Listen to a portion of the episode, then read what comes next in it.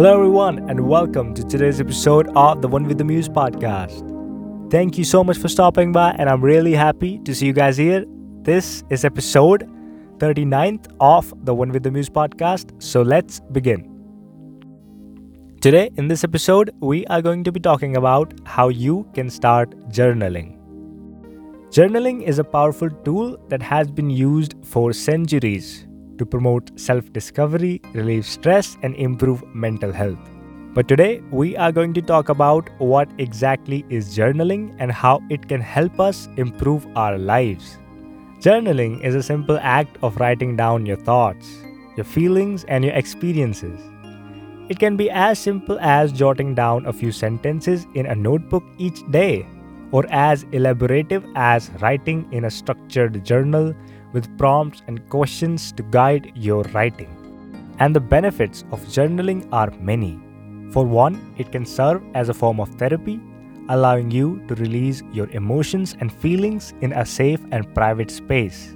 It can also help you gain clarity and insight through your thoughts and behaviors, leading to greater self awareness and self improvement.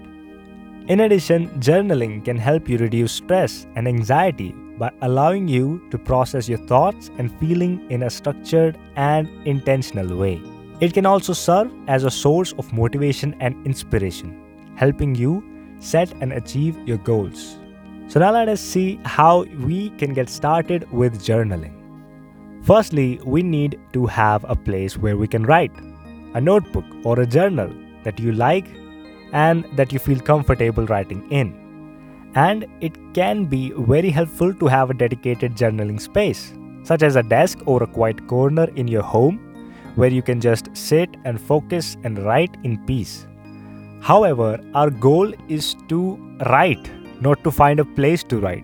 So, if you cannot find any good place or spot where you, you know, where you can write in peace, just write wherever you are. It doesn't really matter. Just bring a notebook, go buy a one that you love, you know, instead of just any. So, if you have a good notebook or a journal, just grab it, grab a good pen, and just start writing wherever you are. Next thing is deciding how often do you want to journal. If you set aside time for journaling each day, it is very, very helpful. However, since we are all busy every single day, then you can just write whenever you find time. That's also good. Just focus on writing down your thoughts and feelings and be honest to yourself.